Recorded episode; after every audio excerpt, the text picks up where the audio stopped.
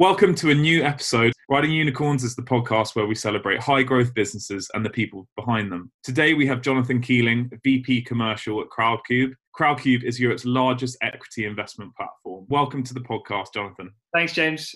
Yeah, great to be here. Thanks for having me.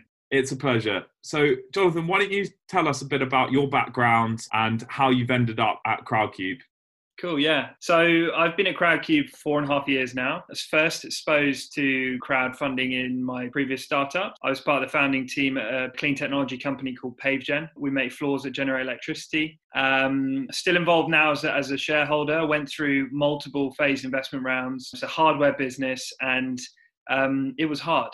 It was a real experience. We raised on Crowdcube, so I've experienced the crowdfunding process from client side. And it was really at the sort of height of the hype in 2015, 2016, when it was really kicking off. And we raised over 2 million quid. I've, I've really sort of caught the bug at that stage. Transitioned out of PaveGen and joined Crowdcube as head of partnerships. So as I said, I've been here a while. And now I'm responsible for partnerships. I'm responsible for post funding. So looking after our ecosystem of funded companies. We have over 800 companies companies. We've raised collectively over half a billion for those businesses who have subsequently gone and raised over two and a half billion in follow on globally. So, really looking after them, nurturing them, getting them back to fund more on Crowdcube. And I'm also now responsible for our campaigns team. So, when, when companies decide to raise on Crowdcube, I look after a team who help them execute it to the best of their ability amazing. And it, it's 2020 and it's been quite an incredible year for lots of people. But for crowdcube it's been really exciting times. So are you able to share some of the success stories and what's happened this year in the crowdfunding space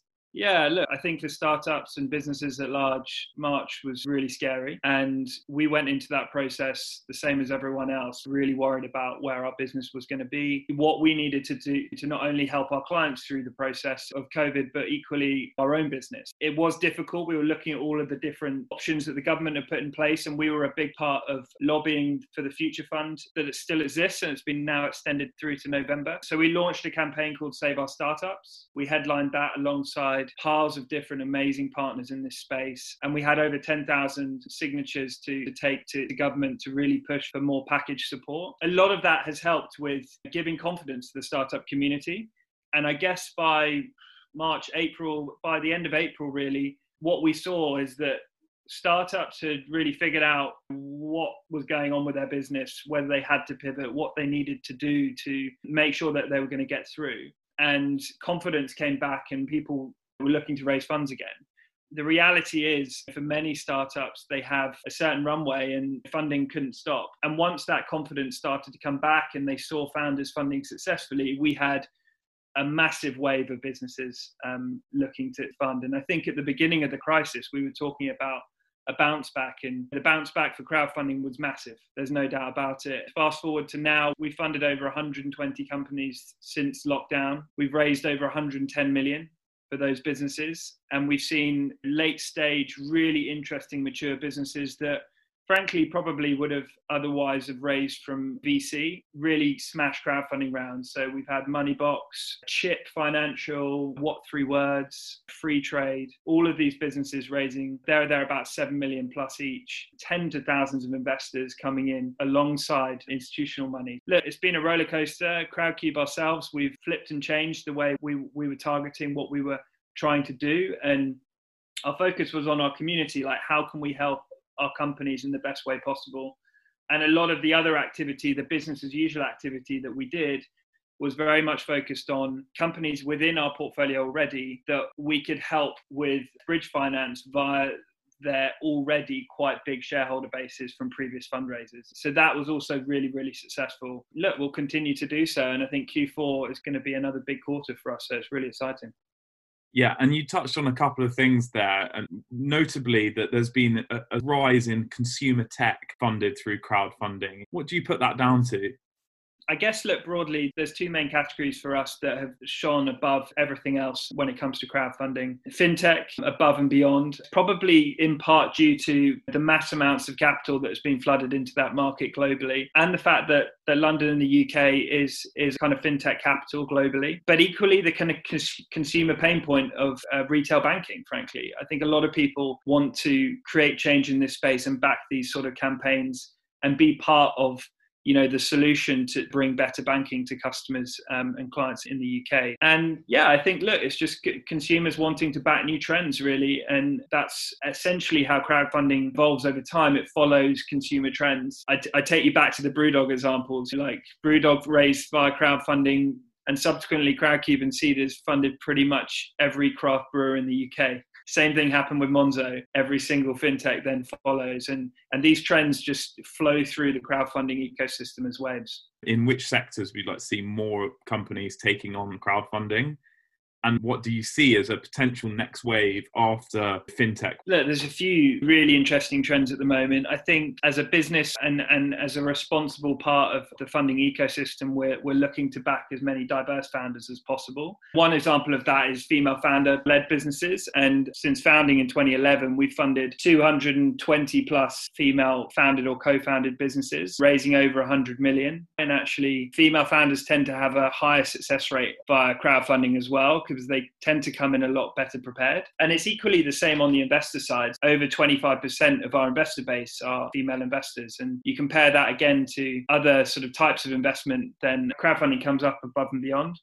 If we look at particular industries, veganism and general plant based solutions across multiple markets, I think general health, wellness, well being, both tech and product. The low and no alcohol space is something that's really picking up too. We've we've done a couple recently, and we've got plenty more in the pipeline for this year. Yeah, and what what I love about Crowdcube is there's always a real range of things from vertical farming to low no alcohol products. So there is a lot going on in just in that one sector, which is very exciting. What really is the secret to a successful crowdfunding campaign? And beyond the money, what other benefits are there? Yeah, sure. I think the most important point here, and one that I can relate to because I was involved in the market at that stage was a lot of the opinion from VC and institution was that crowdfunding platforms were positioning themselves to disrupt the market. And I question whether that was ever a strategy. I think a lot of media was hyping crowdfunding platforms up to, to do that. But I think in reality, and it's been the same ever since inception, crowdfunding platforms have always complemented the rest of the investment ecosystem. So a crowdfunding round in itself would be led by, on a small end, high net worth or family member, frankly, for a seed stage round.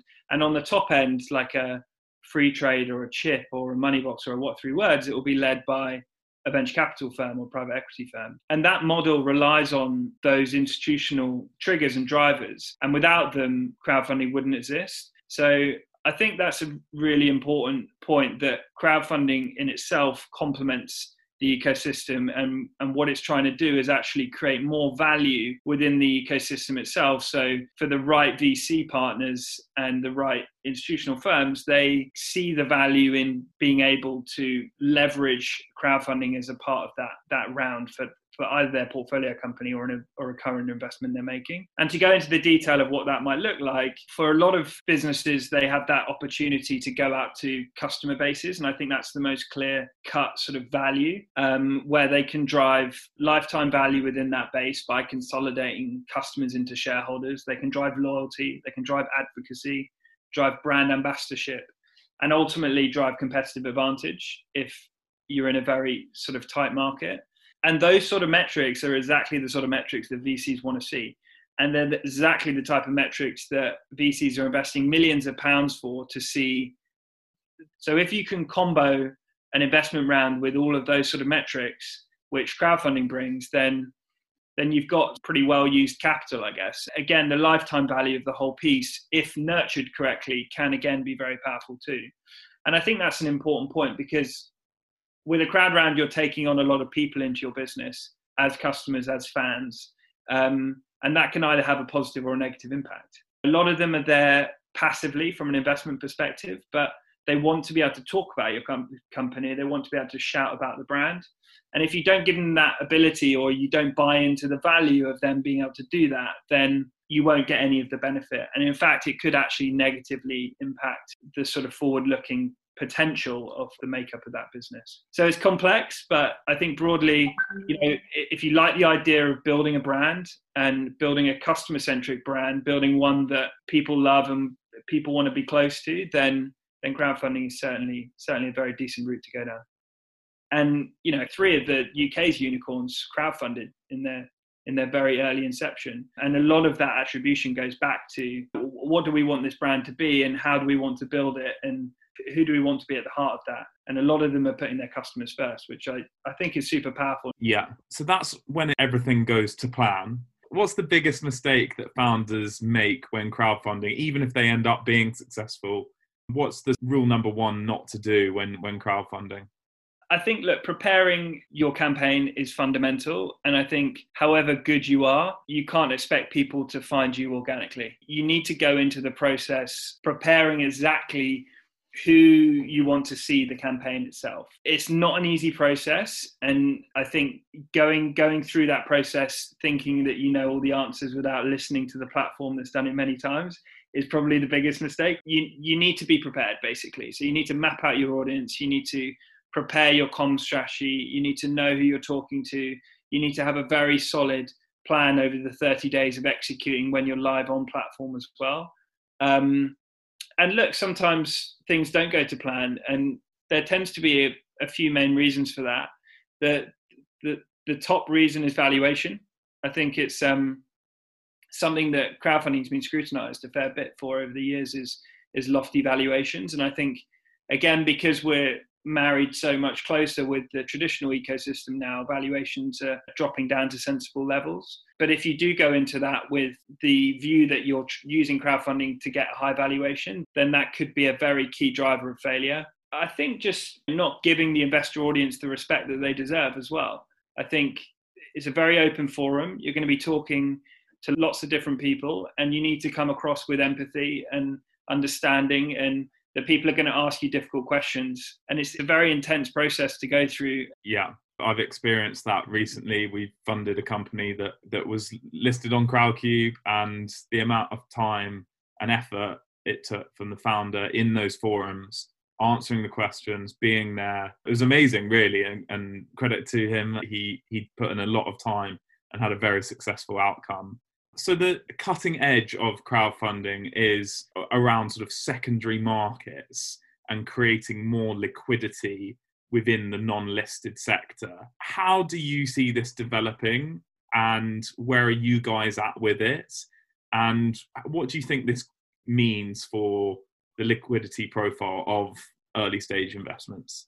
I think it's such an interesting topic, isn't it? And I think it's one that that many people talk with quite a le- level of passion. It's one that CrowdCube's certainly been well aware of for a long time, and we've had clients pushing us for it, investors been pushing us for it, the wider industry pushing us for it. And we've recently come out with a proposition for later stage companies called the DCO, which is a direct community offering.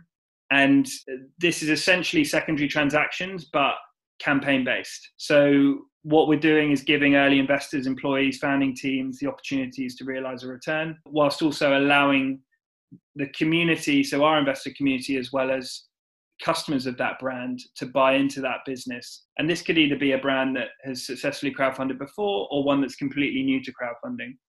Um, and we're typically looking at companies here who are positively trading, late later stage, looking probably at an exit in the in the nearer horizon, but just don't want to go through that sort of traditional IPO process at that point. I think that for me makes a lot of sense, the later stage stuff, because metrics are clearer, valuations are much, much clearer. There's a lot more robust elements to the business. And Crowdcube have a slightly different view on the much earlier stage. And I think it is difficult for us to see a path forward with very early seed stage businesses listing on a secondary market because, you know, for many companies, they go through cycles of investment and then completely pivot the business into another direction it's very hard to build a price market at that level.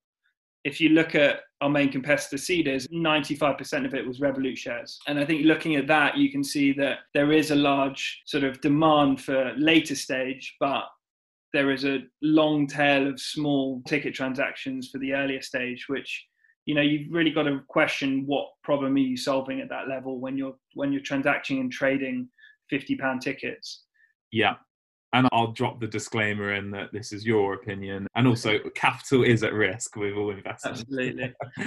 so, it is quite a new thing, and a number of players are trying to do it and, and accelerate it.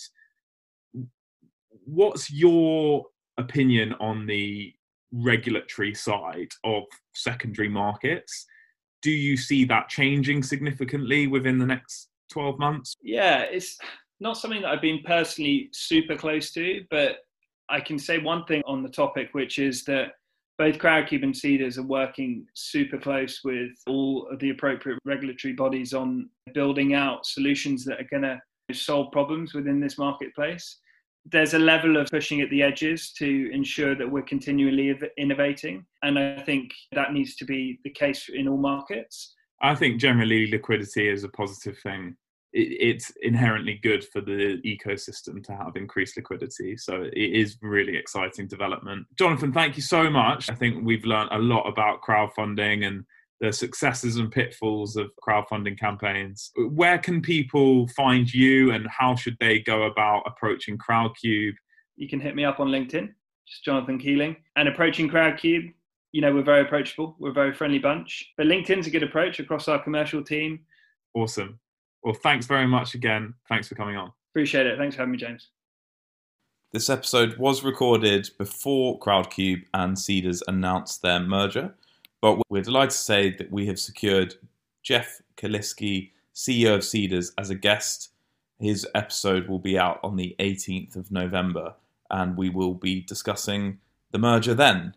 Thanks again, everyone, for listening. Uh, next week's episode is with Vlad Tropko Vlad has invested in some amazing companies, including drone blood delivery business Zipline and, and many others. So it's a really great episode and listen out for that one.